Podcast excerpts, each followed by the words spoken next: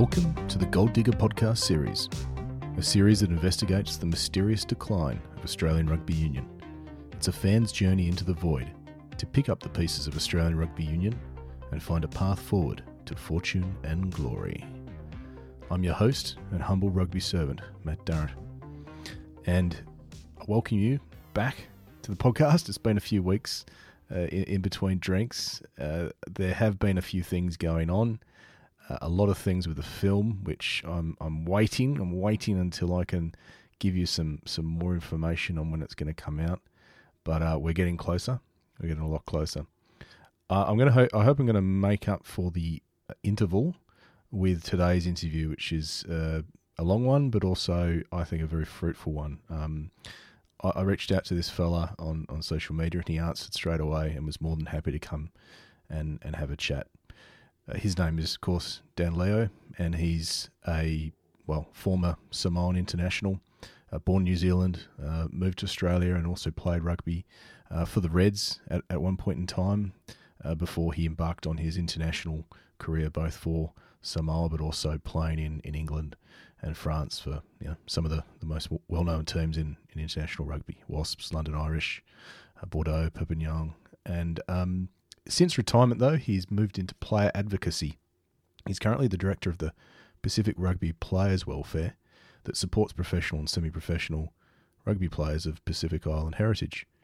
And, of course, last year he was the star of a sports documentary called Oceans Apart, Greed, Betrayal and Pacific Island Rugby, which was just quite astounding because it really did pull back the curtain on the darker side of the game they play in heaven. The film is out in the UK. It's on Amazon Prime. Around the world, it's available on Vimeo, and you can, in fact, go to the website and probably find out some more information about where it is available. But it's worth, not just for rugby fans, but anyone that's interested in sport and the Pacific Island culture and, where we are today. So I truly am fortunate to have a rugby filmmaker and a very famous one at that, join me on this rugby filmmaking podcast. So here's Dan in Brisbane, I'm in London, and us having a chat about a fair number of things. Mate, thanks for having me, mate. Brilliant. Pleased to be here. You're in Brisbane, but you have obviously travelled you've travelled all around the world. What actually feels like home to you these days? Oh, that's a good one, eh? That's a really tough one. I mean, I feel we're home, as the old saying, home's where the heart is, where the family is. So, I've moved around enough places to be able to pack home up in suitcases and take it with me. So definitely here now in Brisbane. I moved back here 7 months ago from the UK. Yeah. Released Oceans Apart, film that you mentioned while we were here. While we were quarantining in Sydney, and then I've come back straight back into the special needs sector, as you said. So working one-on-one as a carer with a young man with a quadriplegic who is actually tragic. He broke his neck playing rugby league for Cronulla. As an under 20s player, and it's something that's quite close to my heart. As a former player myself, makes you very thankful to to have had the sort of career that I've had, and not have suffered that kind of injury, and sort of giving something back, but also in that player welfare role that I've been fulfilling in the last sort of 6 or 7 years back in England since I retired. A lot of crossover there as well. So yeah, mate, got my family here. We're just thinking back to Australian life and loving the sunshine and the warmth after a good 15 or 16 years in Europe. So, well, I think we're crossing paths with the weather as we speak in London now. You've got still cold days, but the sun's out just about everyone, and everyone's starting to come out of the woodwork with summer approaching. So, we need a bit of that because it's been a long, long winter.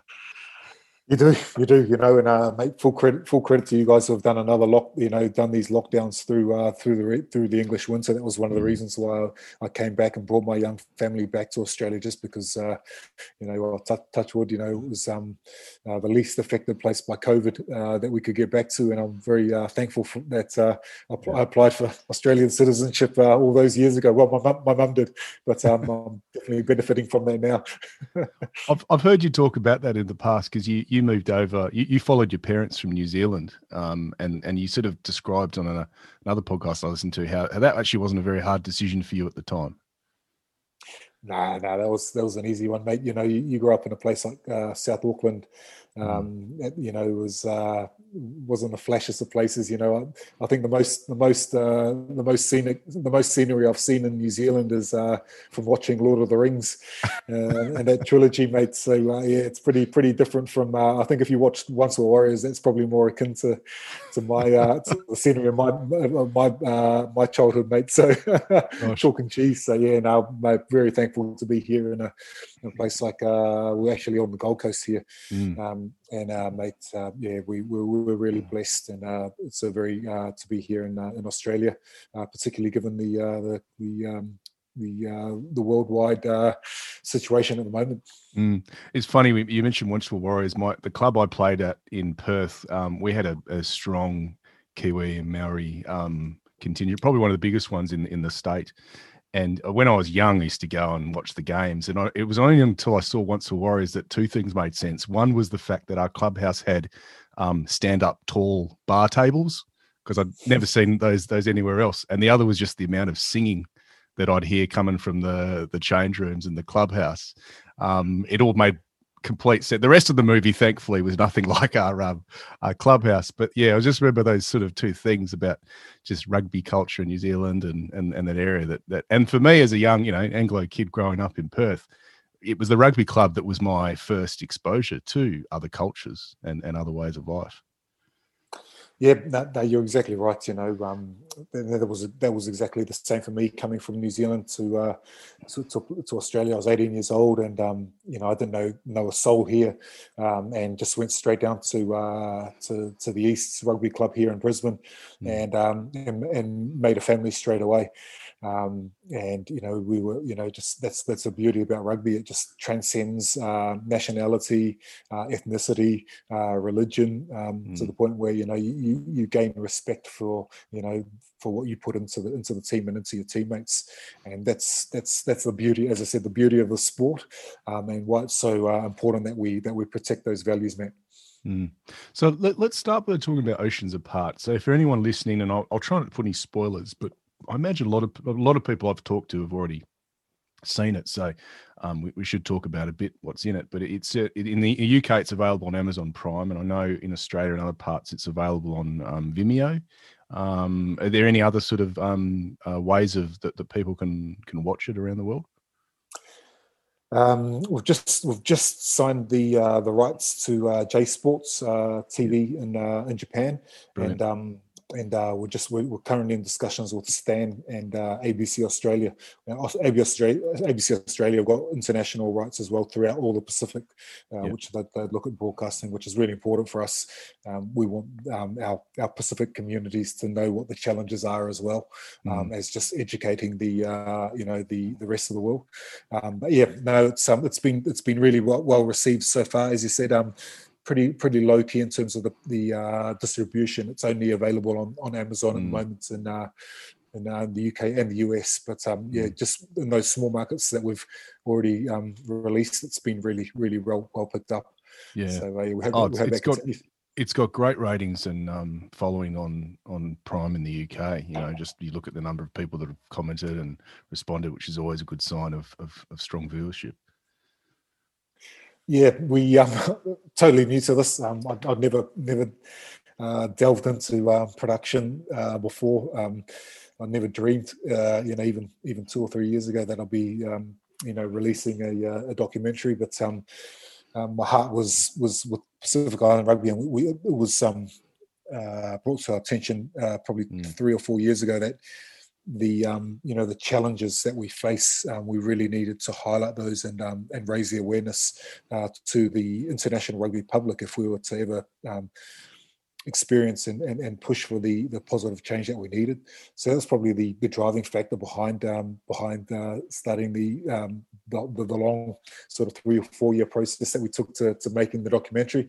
And as you probably know, Matt, you know, with filming, it's there's lots of twists and turns that it takes along the way. We didn't have any idea where we wanted to go with it at first. I think it was when we first spoke about it, but between me and one of my colleagues, it was very much to be a film just outlining the stories, and it was just going to be, wasn't even going to have a narrator. I wasn't going to be involved at all. It was just about, it was going to be a collation of stories, just players telling their stories. But very quickly we realised actually this needs to be, there's something bigger here. Actually, we've got a chance here to outline and actually, as I said earlier, affect some change, positive change for the Pacific Islands to hopefully affect those individual stories and make them better for, you know, and not have to accept some of those stories, you know, particularly the stories of tragedy and despair 5 or 10 years down the track. Yeah, it is. I mean, you certainly did get a fantastic thread throughout the whole thing. And like what I think I really just engaged with when I first watched it was this journey, this, you know, guerrilla filmmaker, former rugby player with obviously a support around him, just embarking off into the world. And you have sequences of sort of rugby clubs in England and then waiting rooms in airports and, you know, in a car, on a bus, searching for people to talk to, and then on a plane and we're in the Pacific. And, you know, you dive deep into the islands and all that they have to sort of to show. And so this is a great journey. It's a great story and a great journey. And it's obviously your journey, which obviously I think that the danger with some documentaries is they just become a bit sterile because you're just hearing people talk. Whereas this is well and truly us following, you know, your perspective on what you've sort of experienced. So, you know, it's very generous sometimes for people to provide that insight and provide that level of intimacy. You know, there's that scene where you and your dad are talking and we're sort of just sitting off camera, you know, kind of voyeuristically listening to you, but it's a great moment, you know, where he kind of gives you that sort of fatherly advice. Yeah, that one was probably the toughest interview of all of them, I'd say. And, you know, it's just approaching Dad, because anyone that knows Pacific Islanders, you know, they're very backstage. They don't like, you know, I'd say, you know, 99% of us don't like to be in front of a camera. Even myself, raised in New Zealand and Australia, I'm still, you know, I was a pretty unlikely person to be presenting this documentary. I still can't believe I did it, but definitely my dad, you know, being a first generation man from Samoa, raised in the islands. You know, if I told him that, you know, hundreds of thousands of people were probably going to watch this documentary, I think he probably wouldn't have agreed to being on camera for it. Yeah. But even just being able to take the cameras into my home village back in Samoa, where again, you know, there's you know, only a couple of hundred years ago, you know, cameras were outlawed in Samoa because, you know, they were scared of them because they felt, you know, they believed that, you know, that cameras could suck your soul out of your body. So there's a lot of taboo and spirituality around the Pacific Island customs and just the way that you've got to approach the elders and the villages before you can just rock up and film.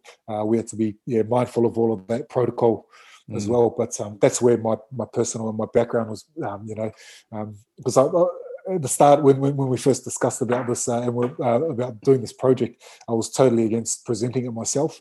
Actually, you know, being a New Zealand-born Samoan, I thought, geez, you know, what have I got to? You know, we needed someone that was actually had been born and raised in the islands to do it. My initial thoughts were actually, you know, and also my profile. I didn't have a profile. You know, I wasn't the, you know, the most, you know, the biggest name player in the world.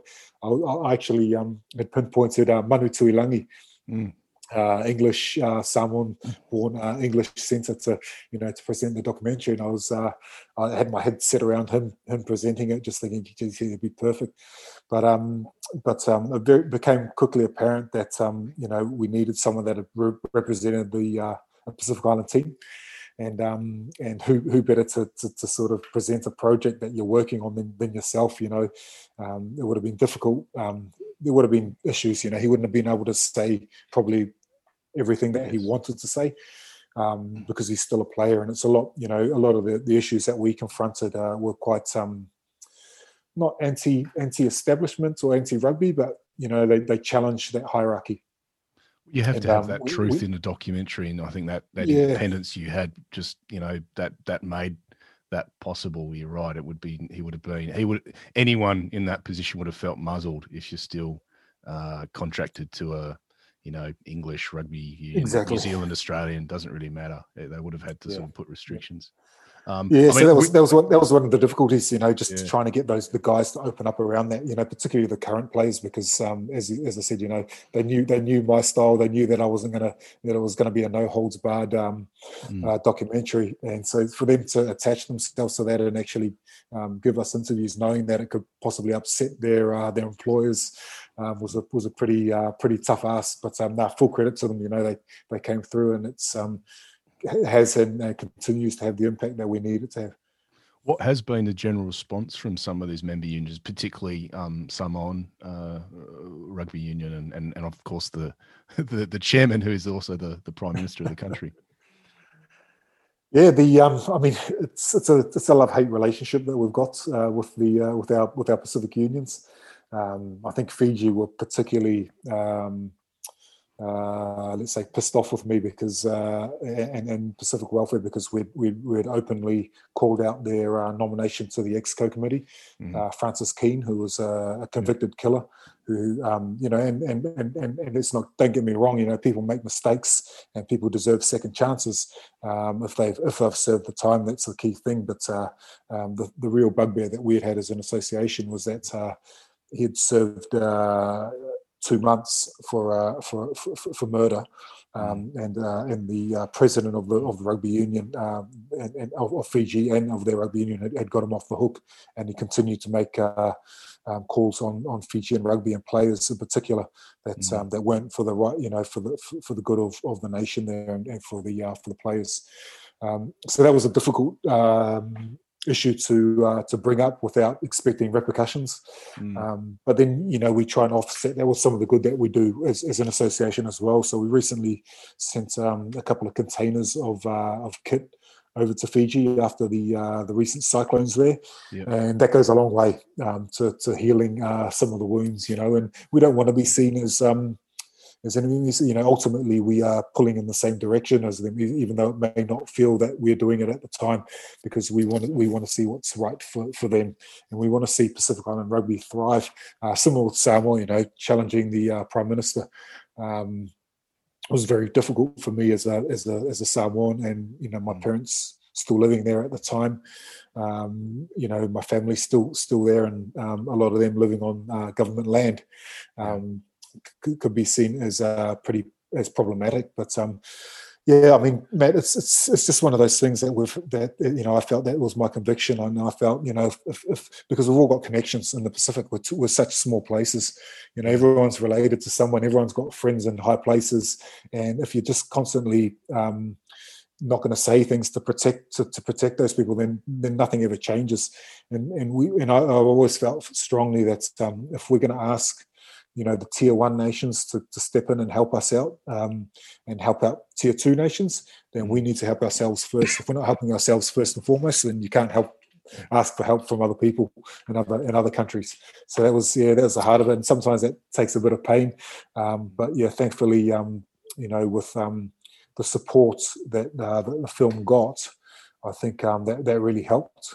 And because the eyes of the world are on the Pacific Islands now, and our administrations, to make sure that they're doing the right things, we've got social media these days, which keeps a lot of people more honest as well. So that's right. The world's become a lot of smaller places. There's less places for dishonest people to hide. So we keep pushing forward.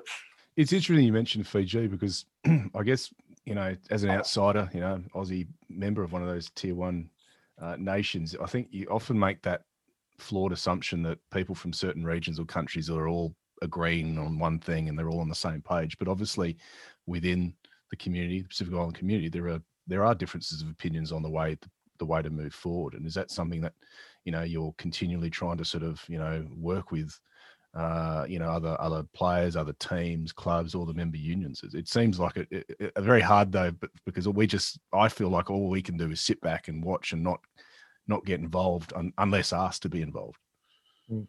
Yeah, there's always a temptation there to bandy the three Pacific Islands together, Samoa, Tonga, Fiji. The reality is that the challenges for each of those nations is very, very different. So Fiji obviously sit at the top of the pile at the moment, highest ranking, most of the targeted World Rugby funding, and also the biggest population, bigger infrastructure. So really, I mean, traditionally we've always sort of pulled together, and our struggles have been the same. But Fiji is sitting pretty at the moment. So something like eligibility, for instance, for Tonga and Samoa, we'd love to see a change of rules which would allow our, some of our foreign captured players. We're talking about guys like Charles Piutau or Stephen Lua Tua, in an Australian context. Someone like, obviously he's still playing, but Tani Alatupo, in 3 or 4 years' time, or 5 years' time, if he's not eligible or selected for Australia, maybe he'd want to come back and play for Tonga, his nation of birth. We'd love to see those rules pushed through, but at the moment there's a fair bit of resistance to that from Fiji. Obviously they're sitting at the top of the pile, as I said, and maybe if Samoa and Tonga are to be strengthened by bringing back 4 or 5 world-class players, that hierarchy could change. So there's always this internal agenda, but also, just the difference that we've talked about 3 islands there. The Pacific Islands are made up of, another 16 or 17 rugby playing nations. We're talking Niue, Tuvalu, New Caledonia, the Cook Islands, the Solomons, Papua New Guinea. These are all nations that need to, need to be developed and have a whole lot of potential in them that are probably just untapped at the moment. So it's about doing what's right for them, as well as they try and establish themselves and move into that. From tier 3 to tier 2 status. We get focused on, that top tier and everyone trying to break into tier 1, but quite often we forget about those nations, that are trying to make that jump from tier 3 to tier 2 status. And actually, for me, those are the ones that we should be investing the most into, because some of those countries are just, as I said, there's potential there, but not just playing potential, but financial potential as well, which could really help drive the sport in the direction that we need. And we're hearing all these stories about how rugby's unsustainable at the moment, and the way that professionalism's going, but nothing's ever done to change that. The top nations, the top competitions of those nations, the top 14 and the premiership in England are just allowed to basically continue raising their salary caps unchecked, to the point where no one else is, and we're having to have these conversations around the All Blacks, New Zealand, having to sign away 15% of their rights now, just to be able to stay afloat, let alone to advance in world rugby. Similar with Australia, and I know you've covered lots of these issues yourself, Matt. But the situation that if you don't have a broadcaster, you're in dire straits. Let alone all the other issues. The beauty about the Pacific Islands is we've got the player base, and we don't have some of the other. Probably the other challenges that you guys have got as tier 1 nations, in terms of the playing resources coming through the ranks, and I know that Australia in particular here, since I've been back, I went to my local club, Sunnybank Rugby Club, last week, and there's been just in the junior sections alone. There's been, there's a lot less players than when I left 15 years ago, Yeah. And there's a whole lot of there's a whole lot of reasons for that, which I'm happy to delve into if you'll entertain me. But yeah, I was going to leave that to the end. I wanted to, I definitely wanted to round off after we talk about your stuff. Get your take on what's happened in Australian rugby. You just mentioned that. I mean, that's a really point. I've never you never hear about, or probably never enough people talking about the tier 3. Let alone tier 2 countries, and so obviously your group, your advocacy group, you support those countries, and you try to sort of help them as well. Is that part of the remit? Yeah, we do. Yeah, so we just we've been supporting a number of players from those countries for a number of years. But the exact same challenges that we're highlighting to the world through Oceans Apart, that the tier 1 nations, hoarding a lot of the profits. Unfortunately, it's the same for a lot of the tier 2 countries. They don't want to allow those tier 3 nations a proper opportunity because they're worried about them losing their spot in the pecking order as well. Yeah, and that's where we've got to be really careful here.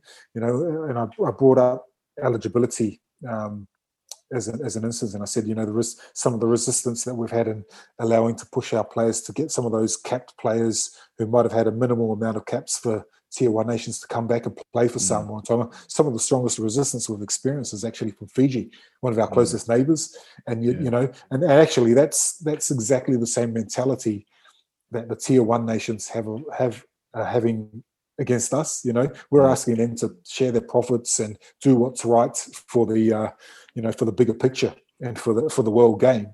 But actually, if we're not doing that for those that are below us, and there's 100 or 200 tier 3 nations below us, if we're not promoting their chances, then we're as bad as the tier 1 nations.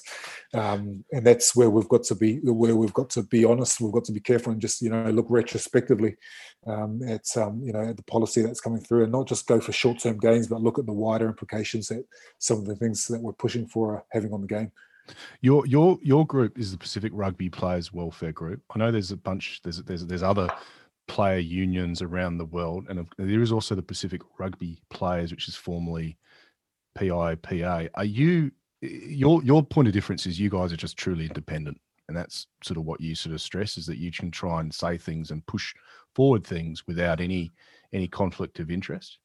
Yeah, exactly. So we're one of two players' associations now that are fully independent. We were the first that were fully independent of World Rugby funding and national union funding. So if you, for instance, the RUPA here in Australia is comes under the collective bargaining agreements and funding, and most of their funding comes from Rugby Australia. So it's very difficult as a players' association, or or any. I don't know if there's any other workers' unions who are funded by the industry that they represent themselves. It's something that's pretty unique to sport. The difficulty being is that when it comes to rugby, when you grow to a certain level, you've got to go to World Rugby funding because that's where all the funding lies. Yeah. So we've tried to take to shift things into a different model. We're just not in a position as the Pacific Islands where we can accept that. We can't be slaves to our paymasters in terms of the agendas that we're pushing, things that we're advocating for. So that was the big difference. I think the USA Players Association, which has recently been formed, are the second, and that's again because professional rugby is right at the infancy, and then probably not got the conditions that they need just yet from the MLR, but they're pushing for that. So so for us, it's only a strength. Obviously, the difficulty comes to funding, but we're lucky in the Pacific Rugby Players Welfare context that we're strongly supported by the rugby public, which basically funds all of the projects that we do. We're not dependent on the governing bodies who we're trying to push for better conditions from. And it's interesting. I mean, if you look at the history of rugby, especially rugby union, even when our league was formed, and then when professionals have, it was player-led revolutions that probably were the driving changes. Do you foresee another type of player revolution in the context of what you're pushing that may work to again sort of drive for more positive change and sort of even the playing field? Yeah, definitely. As you say, you look at in the English concept. Our organisation was born in England, and that was where I was playing at the time, and a number of us that set up the organisation were based. And we were inspired by what the England team did in the mid-90s, pushing for a profit share for the players split from their own union, and they were very very much hated at the time from the RFU for that. And there's stories of Lawrence Dallaglio and co coming down and after a test match after playing against Argentina and their own board members not shaking hands with them and changing rooms afterwards because they'd made the stand. But nothing comes easy, Matt. If we're looking for an easy way out as the Pacific Islands, it's never going to happen. Look what happened in rugby league. It took 3 or 4 high profile players to come across to Tonga and to say no to the biggest salaries of Australia and New Zealand. We're talking about guys like Jason Tomololo and Fafita that came across and actually changed the landscape there. And now look where Tonga is, to the position where now they're in the top three or four nations in the world in rugby league, and that's what I believe we need to get to in rugby union. We've got enough players, we've got enough player power, but we just need to realise the strength that we've got, the influence that we do have on this game, because the game is propped up by Pacific Island muscle in a lot of these competitions at the moment, and you take those guys out of it, mates, and it'll be a different sport. Well, the professional game is, mate, the players are the assets, right? So, and you made I read something, and I actually had a journalist, Jeff Parks, on the pod, who'd written a book, and he actually devotes quite a big chapter to a lot of what the issues that you've sort of brought about in the film. But he made the point, and I think you also did, that about 70 to 80% of the player wealth in the rugby world is in the UK. It resides in two areas, the UK and France. Maybe now Japan is starting to eat into that share. But I guess sort of what part of my question is what can be done to work against that power imbalance when it really is, clubs and not so much world rugby that hold that power and hold that wealth. Yeah, that's a tough one. That gets right to the crux of why we made Oceans Apart. I think it's the members of those unions that we need to be able to to empower, educate and empower. So the players, the fans that turn up and stand on the sidelines and and are on those fields week in, week out, they are the ones that those clubs are reflective of. So if we can win hearts and minds there, that's it's basically our hope is that the message will make its way up the pyramid to the decision makers. We're obviously right at the start of that journey. I think the film's only one step, one small part of that puzzle that we've got to take to do that. But also, we've got upcoming. I've just seen today that it's been announced that Wales will host Fiji. Yes. In the autumn internationals, great news, and we hope that people go support them. But we need our Pacific Islands to be strong. We need Fiji to put a good performance, and not just Fiji, but we need Samoa and Tonga to continue to be competitive on that world stage, because the better they're doing in terms of their performances, stronger our cases is for more investment and better increased and more beneficial. Laws that that benefit us. So it's really two-pronged, really. Also, but for me, it's that mobilising that public, and every person that I've met in the at a rugby club or fans of the game as a player, and now as a spectator and as a father of a child who's starting his rugby journey, everybody wants to see the Pacific Islands do well and has an affinity with us. So it's about harnessing that now and really pushing that to the point where that it's not just player power, it's actually a collective of the rugby public that actually push this through now. So that's all we're hoping for. Well, it's interesting. I was looking at the Wallabies performance against the Pacific Island Nations before this chat, and it's actually quite remarkable how little rugby we have played. As you said, Fiji seem to always be at the top of the list, and we've played them since 1952. We've played them 22 times. We've played Samoa 6 times in history, and we've only played Tonga 4 times in history, 5 if you include a game against Australia A, which is pretty remarkable when you consider the amount of games played against all the other nations in the world. And yet, you know, they're our closest. Well, they're part of Oceania, the region that we're in. That's crazy. That's crazy. Maybe that will change. You know, maybe with the introduction of Moana Pasifika and Fiji Drua into Super Rugby, maybe the next logical step from that is that we establish a international program around that as well. Maybe a 5 nations between Samoa, Tonga, Fiji, Australia, and New Zealand. You know, maybe and I'm being optimistic here. Maybe.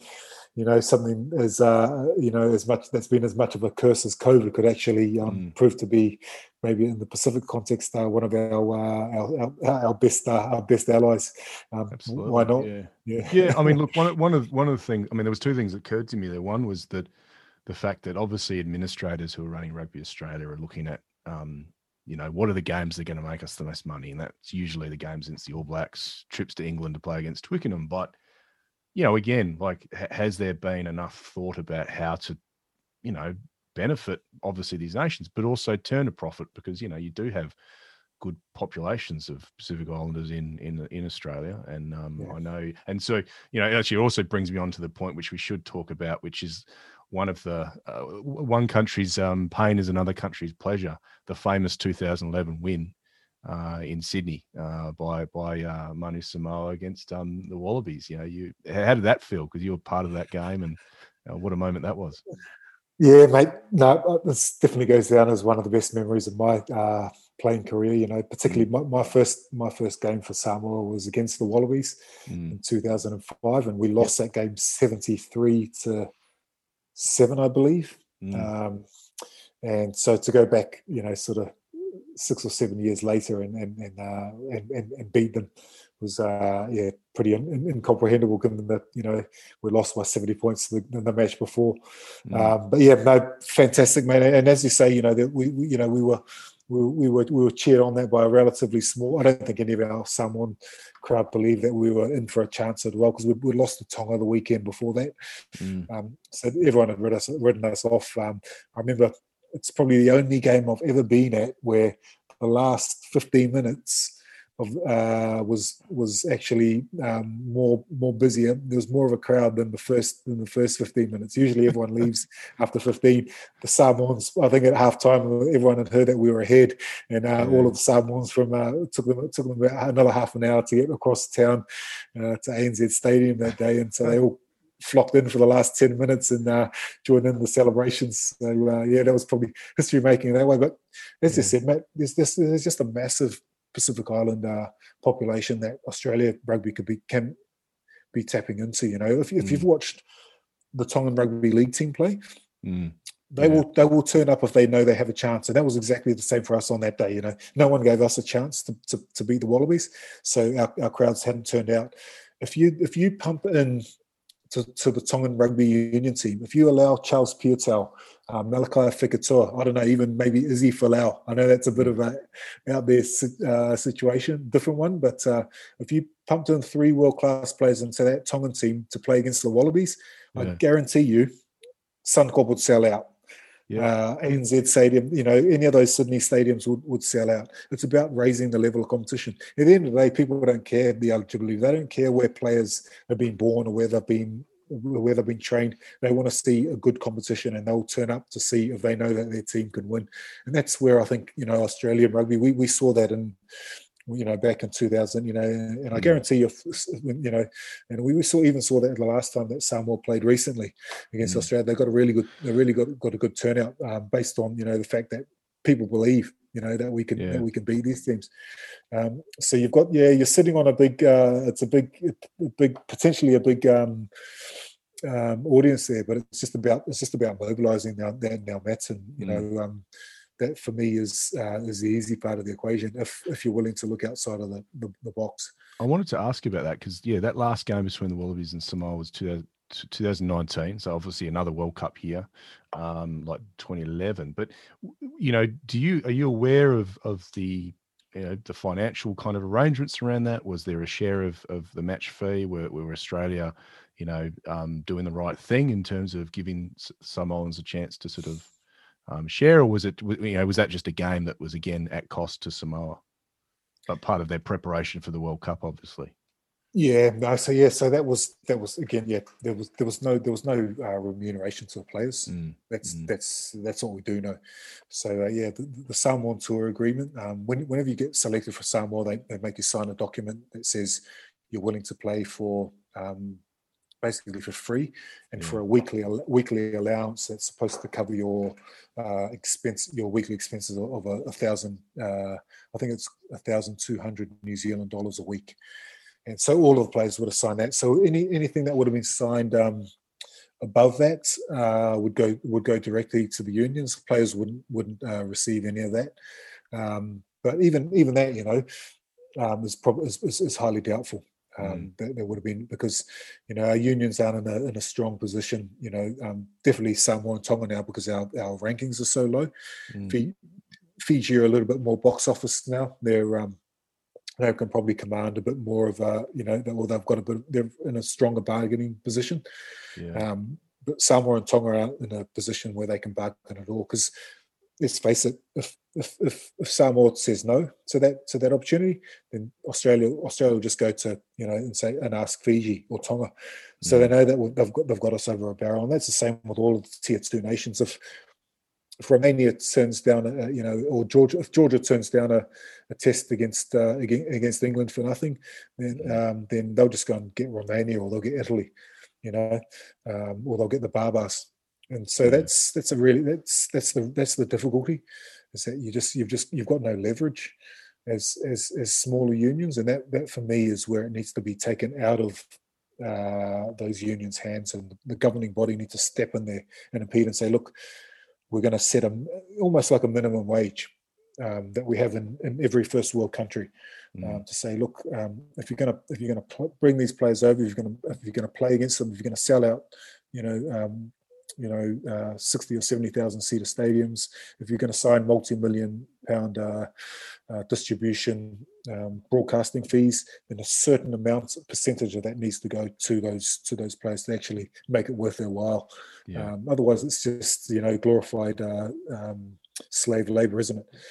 Which is what I saw. When I was playing, it was $1,000 New Zealand. We were going, that's for a week. So we were borderline, minimum wage going over to places like England. So that was where the difficulty was. And it's not that you compare yourself. You never, you're there to perform, and that as players on the back of that, if you play well in under those circumstances, you'll get, potentially get a good contract off the back of it. That's your incentive. But unfortunately, that doesn't happen for everybody, and it still shouldn't be the case, to say, look, to some of those, because, and this is an extreme example, but to use child labour in the Philippines for an example for Nike, if you say, look, if you sew really well, you might get promoted to Versace and get paid double what you are than what you're doing, that for Nike, but it's still under that, it's still. It's not right, and we need to be better than that as a sport, particularly on a sport like rugby, where we really pride ourselves on our values, and values like equality and sportsmanship and fairness. We've got to be better than that. Look, it is an absurd imbalance when you consider, and the England are probably the top of the tree when it comes to player payments. If they get $20,000 to $25,000 a game, and they're playing a team that get nothing.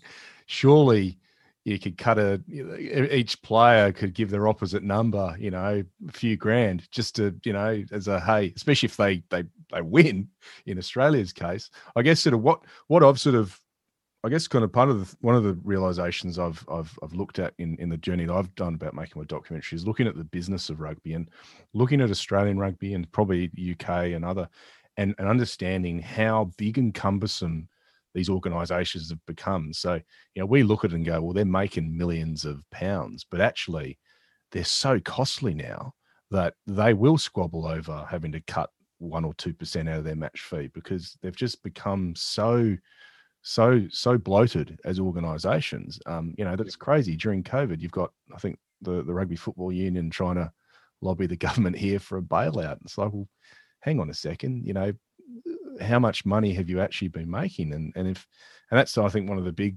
eye-opening things in Australia is that, you know, that we know the game has been sinking backwards, and certainly the bottom lines have shown that. But, you know, yeah, they are still $1 million turnover business. So, you know, at what point do you sit back and start looking at the business model and going, well, actually, this is not working. We need to be self-sustainable and not reliant on world rugby or a Lions tour or hosting a World Cup. We should be able to stand up on our own 2 feet. And I think that's one of the concerns I've got at the moment with the game is that, you know, a game that's traditionally been run by a lot of bankers and people in the finance sector on boards, yet, you know, they haven't been able to figure out how to turn the business of rugby into a better sustainable model.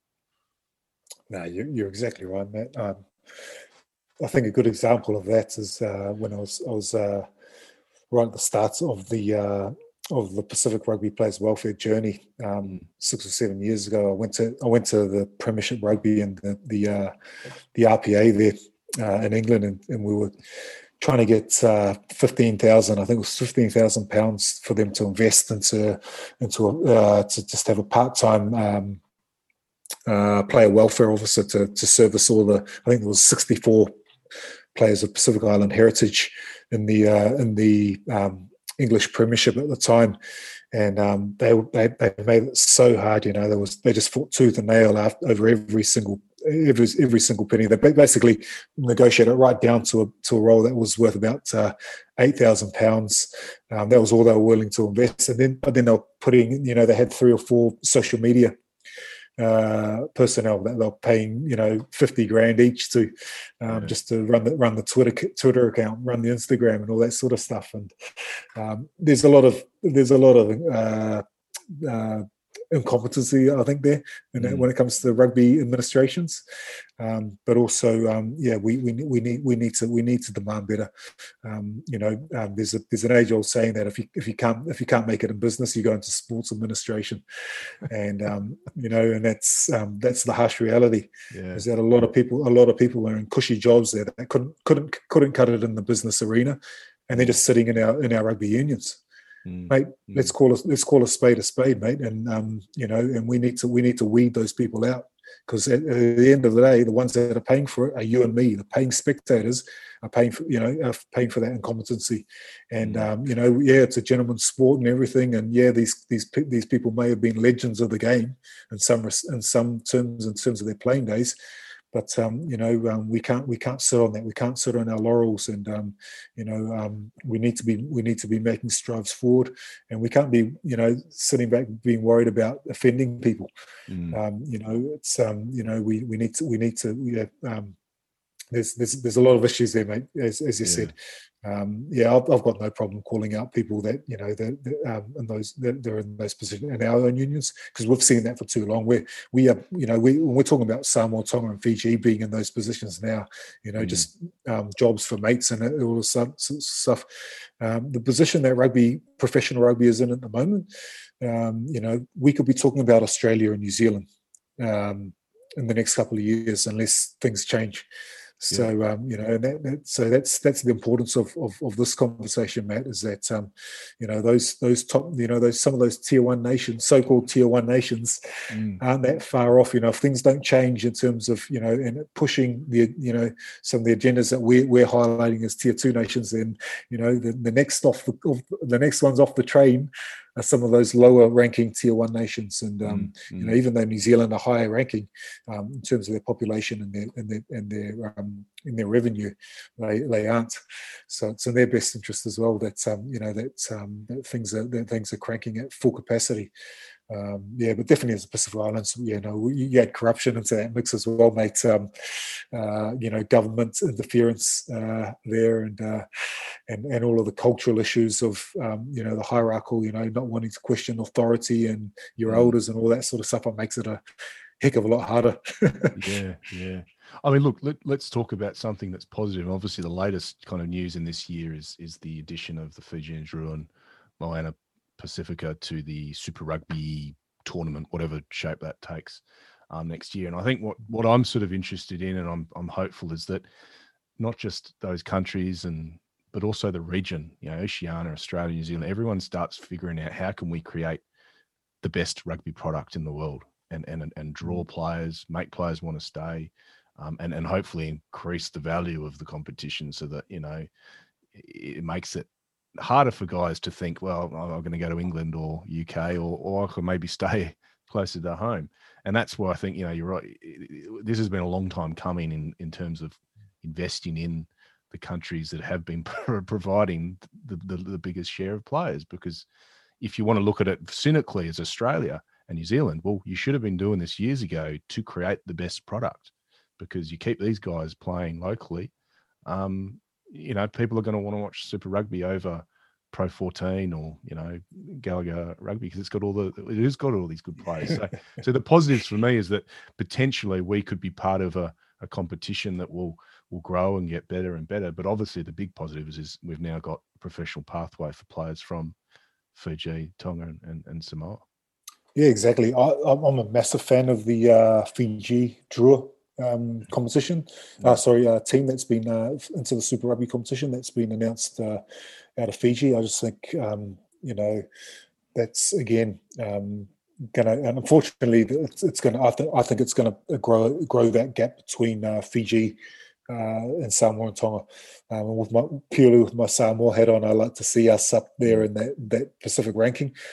But I think this is going to take them to the next level in terms of being able to access their players, get those combinations that they need at test level, which is impossible to develop when you're just trying to bring guys back from France, predominantly in England, and gel them together as a team, 1 or 2 weeks out from a World Cup or a Test Nations. It's just impossible.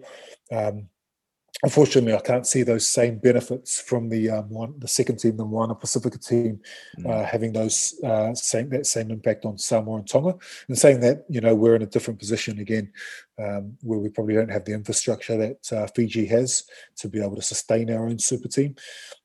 So we do need to probably do joints at the moment. I mean, with my Samoa cap on, I'd love to see that side that's been touted as being.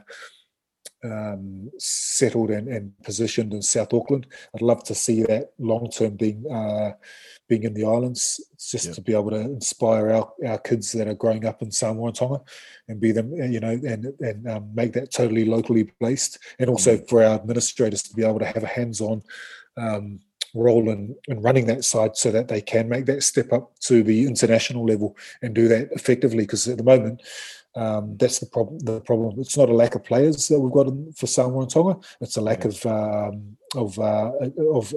administrational acumen and expertise. That's what we're really lacking. So this, for me, that Moana Pacific team needs to be focusing on the development of our management. The players, it's a bonus that we're not having to go over to Europe and or Japan or Australia and New Zealand. We'll be closer to home. But for me, the focus of that side has got to be on the administration and getting those guys up to scratch to be able to, get their heads around the level required of professionalism that we just don't have at the moment, because that's what's turning the players away. It's great to play in New Zealand and Australia. But the reason why players leave is because they know that they're going to get looked after better in those countries, in a professional capacity. So that's what we need to get around. In terms of player development, I mean, one of the biggest things I've been thinking about with looking at the way our structure is in Australia, but also other countries, is it's great having one of these Super Rugby teams, but where do you draw them from? And are they coming through an academy structure? Is there a secondary team that sort of supports it? Is there a competition? Has Tonga and Samoa started to develop, or is there plans to develop a support, like a feeder system of players, because that obviously is one of the things that other countries and other, well, certainly Australia and New Zealand are perhaps concerned about, is they develop these guys through Shoot Shield, Queensland, Premier Rugby, wherever, minor 10, and then guys will just leave and go. And look, the irony of that is obviously quite hilarious, but obviously that's going to be something long-term that needs to be set up, is to make these teams as good as can be by having good sort of professional pathways and academies, so that they're not sort of a hodgepodge of players from all around. Yeah, no, you're exactly right. We in the islands, in my experience, we don't probably have the drop off from when you leave school and you go into senior rugby clubs that you do. You don't have that drop off that you do in New Zealand, Australia. I think that's mainly, a lot of that's to do with there's not many other options. We just traditionally we haven't had the the options when it comes to technology and all that. So what I'm amazed by now is just the I've got a 6-year-old who's just starting his rugby journey here in Queensland, and just the amount of competition for his attention is unbelievable. He's got access to piano practice, to gymnastics, to surf lifesaving club, to scouts, to rugby, to soccer, to every other code, rugby league, AFL. There's just so many. So you try and spread them out, and they've got to make choices. And there's just so much choice. And growing up in Fiji or in Samoa, you've got church and you've got rugby. and usually church is on Sunday, and they don't clash. So you got rugby on Saturday and you go to church on Sunday. That's it, PlayStation, nah. And that's our massive benefit in the islands. That's why I think a lot of the Pacific Island, and Australia rugby is tapping more and more into Pacific Island talent. Is that even with our diaspora here in Brisbane, a lot of the Pacific Islanders are coming from low socioeconomic backgrounds where they don't have that element of choice.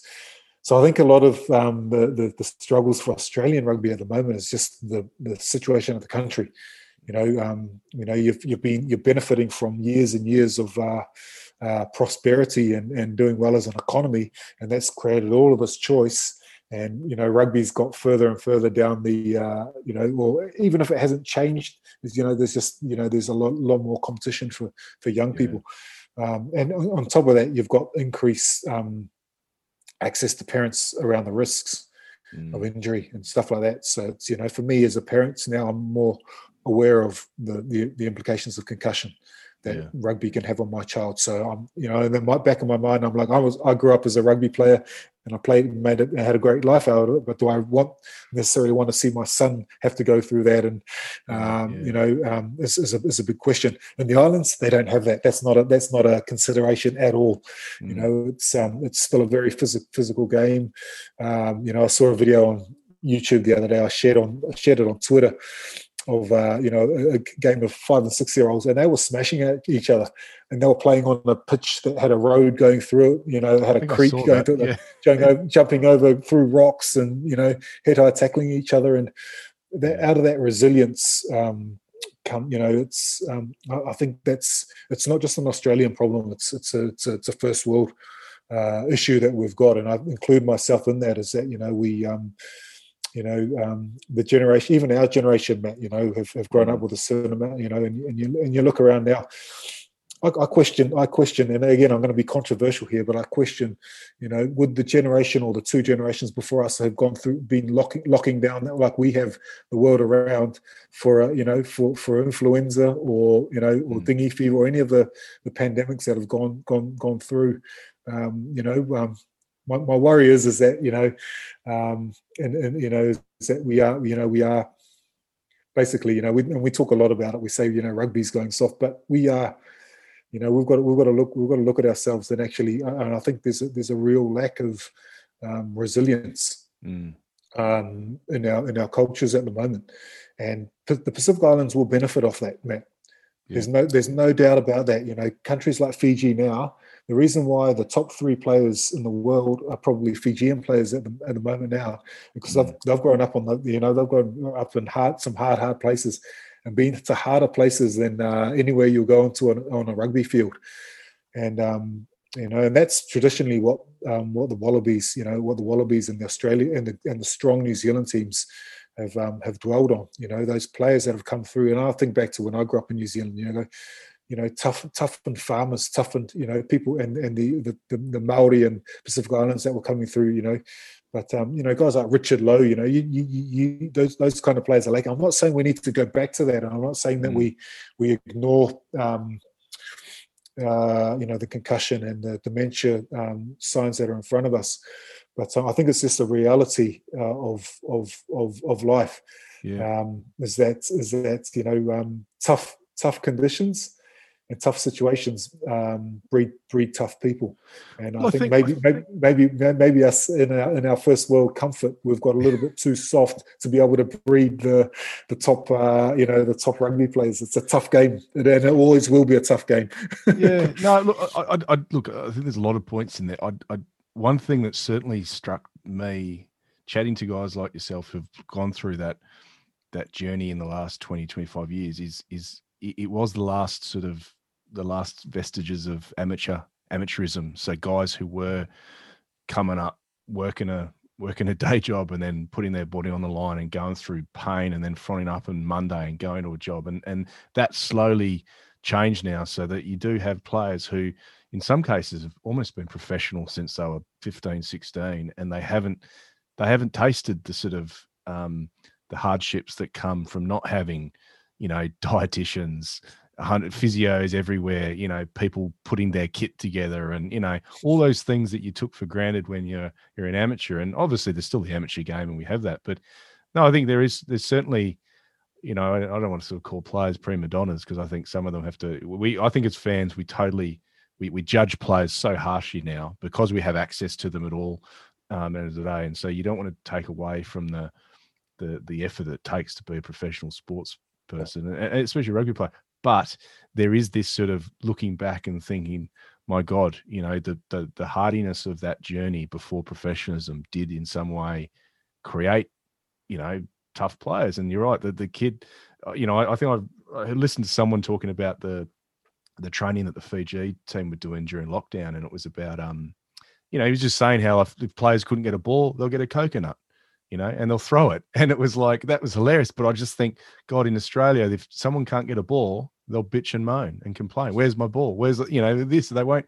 And, you know, I can totally see, you know, I'm pretty worried as an Australian looking ahead to France 2023, because we've got Fiji in the pool game. And I reckon, well, they almost surprised us at the last World Cup, but I think they are really going to put us on the ropes in that pool game, especially with 2 years of the Drua having as a lead into that tournament.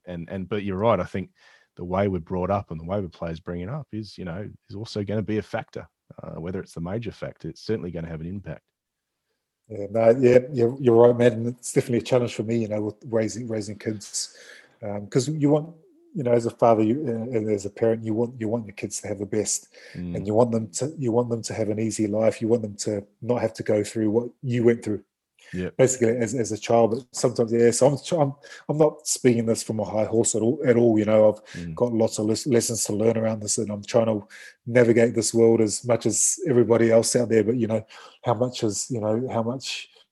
of it is going to be beneficial for my kids, and how much do I need to hold back and actually allow them to make those mistakes, and actually, or you know, allow them to you know, to have those experiences where they are tough enough. Because ultimately, again, I said it at the start of this pod, and I'll say it again now, you know, rugby is bigger than a game. Ultimately, we want to be, you know, and this has been the great thing about the sport through history, is that, you know, great rugby players are good people, you know, good people make good rugby players and vice versa. And we want whatever we're learning and instilling in us in terms of our values to be able to be applicable to real life. Yep. So, you know, and that's why it's so important that we need this game to be in a strong position where we are still having an impact and, you know, and developing young men Yeah. And women now, to be able to, to have that resilience to life. So, we've got some challenges, and we've spoken about a few of them, mate. But definitely not. I definitely haven't got them all sorted out. I'm just voicing my opinions and saying I think the challenges are, and I've got to work on a few of them. Mate, I think you're very honest about that, and I don't think that people say stuff, certainly on social media, and I think. People are, as long as you're honest about things, and if you're wrong, you're wrong. And I think that's one of the things that certainly sets people like you apart, is that you do sometimes say things, and then you'll go, oh, actually no, I stand corrected because someone else has contacted me. And I think that's you have to be open and transparent, otherwise you just you create these sort of warring factions that don't communicate, and that's what we don't want. Is and we don't want people not saying anything. We don't want people to stay silent. One thing I did want to ask you, because I made a note of it, and you'd made a comment after the teams had been announced about your concern that there isn't a legally binding clause around the makeup of that Moana Pasifika team being 80% of players who are eligible for Samoa or Tonga. Is that something that, because I know there's been a bit that's been said in the last week, and I think the CEO has come out and obviously he's doubled down and said that they're going to try and do that. Is that something that you think will get sorted in time? Because my personal opinion is if it's so obvious that New Zealand have just got a sixth team to develop, there'll be such an outcry, and presumably there'll be a lot of players and members of your group and others who will push against that. Yeah, we've definitely got our eyes on it. We're watching that situation very closely. We can't allow this to just, and even within that 20-80 ratio of players that are eligible, within that you'd imagine there'll be a whole lot of players who are undecided when they get contracted. They might be eligible for 2 or 3 nations. What's to stop them from after they've signed with Moana Pasifika, deciding to go with one or the other? So we need some certainties around that. Definitely. For me, otherwise the much cheaper exercise, if that's not going to be put into place, is just to make the current 5 teams open up 3 or 4 positions in each side to Pacific Island players. There'll be a lot a lot more simple option than rather than starting a whole entity that's going to have effectively the same, the same consequences. So there's still lots of questions around that. My fears around the proximity of the New Zealand Rugby Players Association and the fact that the general manager of Moana Pasifika, I voiced that on social media, but it's still very strong. For me, that's clear cut. The New Zealand Rugby Players Association is their mandate is to advance the conditions and opportunities for New Zealand rugby players. Yeah. So why have we got one of their employees now as the general manager of Moana Pasifika? Why have we got 2 new NZR board members on the board of of Moana Pasifika? Those things for me just don't make sense. So the more people we've got voicing those concerns and asking those questions, particularly to groups like World Rugby, at the end of the day, New Zealand Rugby Union is their business, and their job is to advance New Zealand rugby. But if World Rugby, as the IRB, as the international governing body, are going to come in to invest into that and say that this investment is for the advancement of the Pacific Islands, then they've got to be very careful and 100% sure that is exactly where that investment is going. So for me, there's no certainties around that. So that's why we'll continue asking the questions, and we'll continue to monitor that situation. Yeah, because one thing that stood out to me, and I was just looking at this, was that the coach of the team last year, when they put it together for a couple, I think it was just the one exhibition batch, but the coach of Moana Pasifika was Tunga Umunga, whose brother Mike is also involved in your organisation. So again, I just sort of assume that there's a number of people who are, the minute they get a whiff that there's a rat, surely there's enough players that'll all come down, and players with influence who can come and sort of address that and say, hey, this is not what this team was set up to do. Yeah, and that's where it's tough. That's where we've got to continue to push the cultural boundaries. Yeah, because a lot of those senior, high-profile players that have gone on board that really advocate for the Moana Pasifika, some of those those people that we really respect, my generation and everybody really respects. And we've still got to be willing to question those people and lay that aside. And it's not out of disloyalty or disrespect to them that we ask those questions, but for the good of the entire next generation, because that's what's at stake here. So my concern is that, you know, New Zealand rugby, they know the hierarchy of the Pacific. You know, they're being very close. You know, they're our closest neighbours, and they're very aware of how to manipulate Pacific Island populations. So we've got to make sure that they're not allowed to do that. Again, I might be being a bit sceptical here, but that's just from speaking from experience. And hopefully I'm totally wrong, and I'm just being, you know, a conspiracy theorist and it all. And I'll gladly accept that I've made a mistake if that is the case. But yeah, we've got to go in with our eyes wide open and be willing to look, really carefully at every single situation that arises with this, because ultimately we've got one shot at this. Yeah. We've been waiting for this scenario for 20 or 25 years since rugby went professional for Pacific Island Super Rugby team or professional pathway. And if we get it wrong, World Rugby will be able to turn around and say, "Oh, look, we tried, but we failed. You know, but at least we tried." So you know. So we don't want to give them that excuse. We don't want to give anybody that excuse because we haven't asked or been cautious enough at the start. We've got to go in and don't leave any stone unturned. And then we've got the highest chance of getting the outcome that we need to result from that. But we don't want to be saying, "Oh, what if in 10 or 15 years' time?"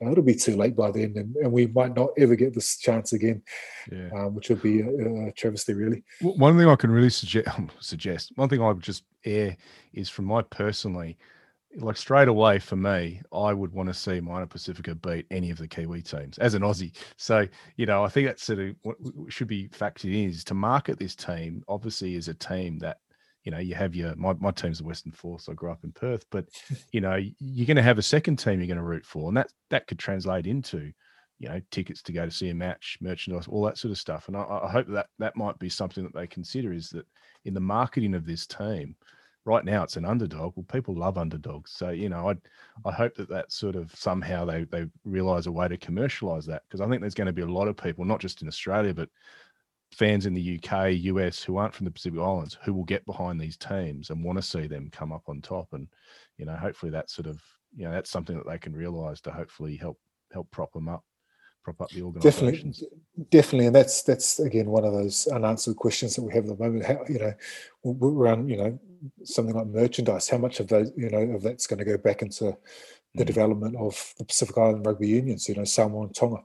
If anything, is it just going to stay? You know, is it just going to be, the honeypot going to stay in New Zealand, or is that going to filter through to the development of our pathways? To, as you said earlier, you know, to be able to develop that next, that next generation of players to come up and fill that team. So yeah, still a lot of uncertainties, Matt, but hopefully we get some assurances in the near future. Yeah. Mate, look, I'll round this off. I want to, and we've touched on it before, but obviously, and I feel funny because, you know, I've made a rugby documentary as well. I think the trials and tribulations of the Wallabies is pales in comparison to the themes that you've looked at in your documentary, because let's face it, we're a tier one country. We had everything going for us. We were world champions twice, and then it sort of all kind of just has gone crumbling down. So, you know, that's obviously the context of what I've looked at. But, you know, having played with the Reds, having played in Australia and played at the highest level and been part of a team that was certainly, had great victory against us, and I think has part of that was part of the decline for us in that period. You know, what is your general take on what you think's happened to Australian rugby in the last sort of 20, 25 years? Yeah, it's a good one. I mean, I've probably answered that a little bit in some of my other comments, but I just think it's. I went back to my local grassroots club, Sunnybank, this weekend. I hadn't been back there for 6 or 7 years, and in terms of the infrastructure, you know, the building, you know, it was amazing. You know, they've got a first-class gym now going back there. They're in a really strong financial position. They've got, a massive pokies area, community gaming, and, casino that basically, the Lotteries Commission funds the whole rugby program. But I did struggle a little bit with the connection side of things. Going back there, I just felt, it was the soul, it was, there was a lot of the flashy stuff there, but the soul was probably not missing, but just wasn't what it had been when I've been there 15 years ago. And it's very difficult to come back when you're not in that environment and pick that up when you're not there day to day. But in terms of rugby, just and here in Queensland, they just haven't been able to tap into our communities strongly enough yet. I don't think, And when I say our communities, I'm talking about not just the Pacific Island communities. I'm talking about the working class. The everyday, punters communities, and that's what rugby league does very strongly, and AFL to a certain extent. Rugby is still seen as very elitist, and that's where it does cross over. A lot of the issues that we talk about in Oceans Apart does probably cross over with a lot of the film that you've made on Australian rugby, is that we need to shake that elitist tag that we've got, because it's not reflective really of the people that played the game, I don't think, or play the game at the top level. Because you look at the Wallabies now, how many of those guys or even England rugby now, even England rugby have managed to, a lot of those guys, Alice Genge and etc, haven't come through private schools. And that's the same here in Australia, but we've still got that tag. So we need to shake that. How that's probably easier said than done. It probably starts at school level, or even below that. Maybe even into primary schools. I don't know how much rugby union's accessible to public schools and state schools at primary school level. But that's, and again, that's the big advantage that the Pacific Islands has got, is there's not that competition. And for me, is we've got to constantly look at that product. We've got to look at how that because it's easy to ignore and say, look, we don't want to look at the other codes and what they're doing. But I think we need to be able to look at them and pick up what they're doing well, and really getting out into the rural communities. But particularly those underprivileged communities. We term them in England the working class. Until we infiltrate those, the common class of people here in Australia, it's always just going to be seen as that posh sport that people play if they're too big, or if they're not good enough at rugby league. That's going to be a difficult one to shake. I think one of the things I've sort of seen with the business of rugby in Australia is the complexity around having a federated system where you've got the rugby union run by Rugby Australia, but then they have to work with so many different stakeholders. So, to get programs in regional areas, they obviously have to go through the state unions to work with them on what they're doing, and to get the schools to change their seasons to maybe accommodate more games for new schools to play, all these sorts of things.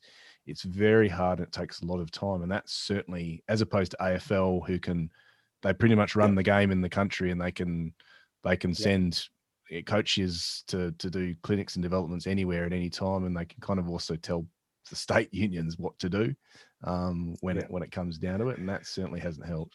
Yeah, and also maybe I think it's similar. Maybe another point that probably transcends is actually looking after the states and the clubs that are actually doing well, and allowing them to flourish and do what they do naturally. I think a lot of the time we try and overextend ourselves as unions to try and reach out and extend the game, and then we do a lot poorly, as opposed to doing a small amount really well. And maybe we just need to extend that. Look at the state of the Waratahs now. you know, and that's been a traditional stronghold of Australian rugby. And because a weak Waratahs isn't going to inspire anyone in those Sydney regions, to want to come play rugby union. Unfortunately, with professionalism, everyone backs a winner, and success has become the major factor in inspiring people, and kids these days, it's similar, like I've seen as, but it's great to see some, kids around here in Queensland starting to wear Reds jerseys again. But that's only because I've done well this year. No one was wearing Reds jerseys 2 years ago, or 3 years ago. So unfortunately that's, and maybe that's something that we've got to look at ourselves as a culture. And obviously, profession, winning is important, but it's, there's a lot more at the game, at stake in the game in terms of participation and what we're looking to get out of it, as opposed to just, success, winning or losing. And maybe we need to strengthen rugby's roots. And it comes back to those values, because people will come being attracted to a game, particularly at amateur level, because of the values, because of mateship, all those important factors, that we as a sport can provide. And if they're not getting it from rugby, they'll go and get it from somewhere else. That's the difficulty that we've got. I've got every confidence that Australia can get back to it, it's going to take a bit of time and hard work, but I'm just the talent's there, similar to the Pacific Islands, talent's there, and you've got some fantastic young players coming through. It's just about giving those players an opportunity and being able to retain them, because similar to the Pacific Islands, Australia, as I said earlier, Australia's not far off from experiencing some of the player drain. If not, it's already happening. To countries like Japan, where I see a lot of young players are starting to go to now for professional opportunities, and it's about trying to keep those players in the system. So, but there's no easy answers, mate. It's really, really tough.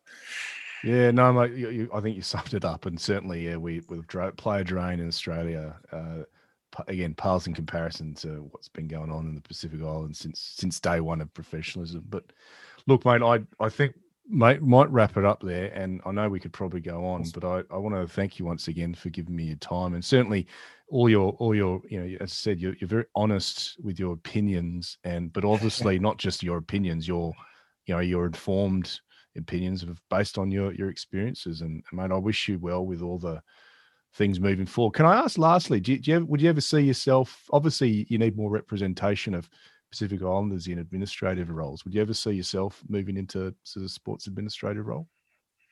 Oh, geez, I'll tell you what, I'm probably too opinionated at the moment, Matt. For that, I just, I'm probably, as you said, I just speak, call it as I see it. I'll probably have to change there, and be a bit more diplomatic. But maybe one day, who knows what's in the future? My passion is, I just probably speak from my experience. It's not from any education or anything. But I'm definitely happy with where I'm at the moment. And, I've got a meaningful job at the moment, working in player welfare, and also, in the disability sector here, as I said earlier. So, no, I can't see that happening too much. I'll be too stressed. And also, I think there's a lot of pressure for people in those roles. I'd love to go back and give something back to Samoan rugby one day, possibly, but as outspoken as I am at the moment, I'm probably one of the most unlikely people to ever be working for the Samoan Rugby Union or World Rugby. So, but I'm happy with where I'm at. So, mate, I think the journey, the journey of the chapters are still being written in the story, I think, of your career. So, mate, I'm looking forward to seeing what happens next. Cheers, pal, mate. Pleasure. Thanks for having me, Matt. And mate, it's an honour to be able to speak on this. And I look forward to being in touch with you with other projects in the future as well, bro. I'd love to. It sounds good. Yeah. All right. Thanks, Dan. Let's see you for another call. Cheers, bro. Cheers, mate. Appreciate it. Take care. This is the Gold Digger podcast series, a spin-off from the new feature documentary film Gold Digger: The Search for Australian Rugby, which will be coming out very soon. Brought to you by me, director and host, Matt Durham, and sponsored by whoever wants to reach out and pay me to have their name up in lights. Music is by Makeup and Vanity Set, sourced from musicbed.com. Check out our Facebook page at facebook.com/golddiggerrugby. Follow us on Instagram for pretty pictures and Twitter for banal chatter. Till next time, keep on digging.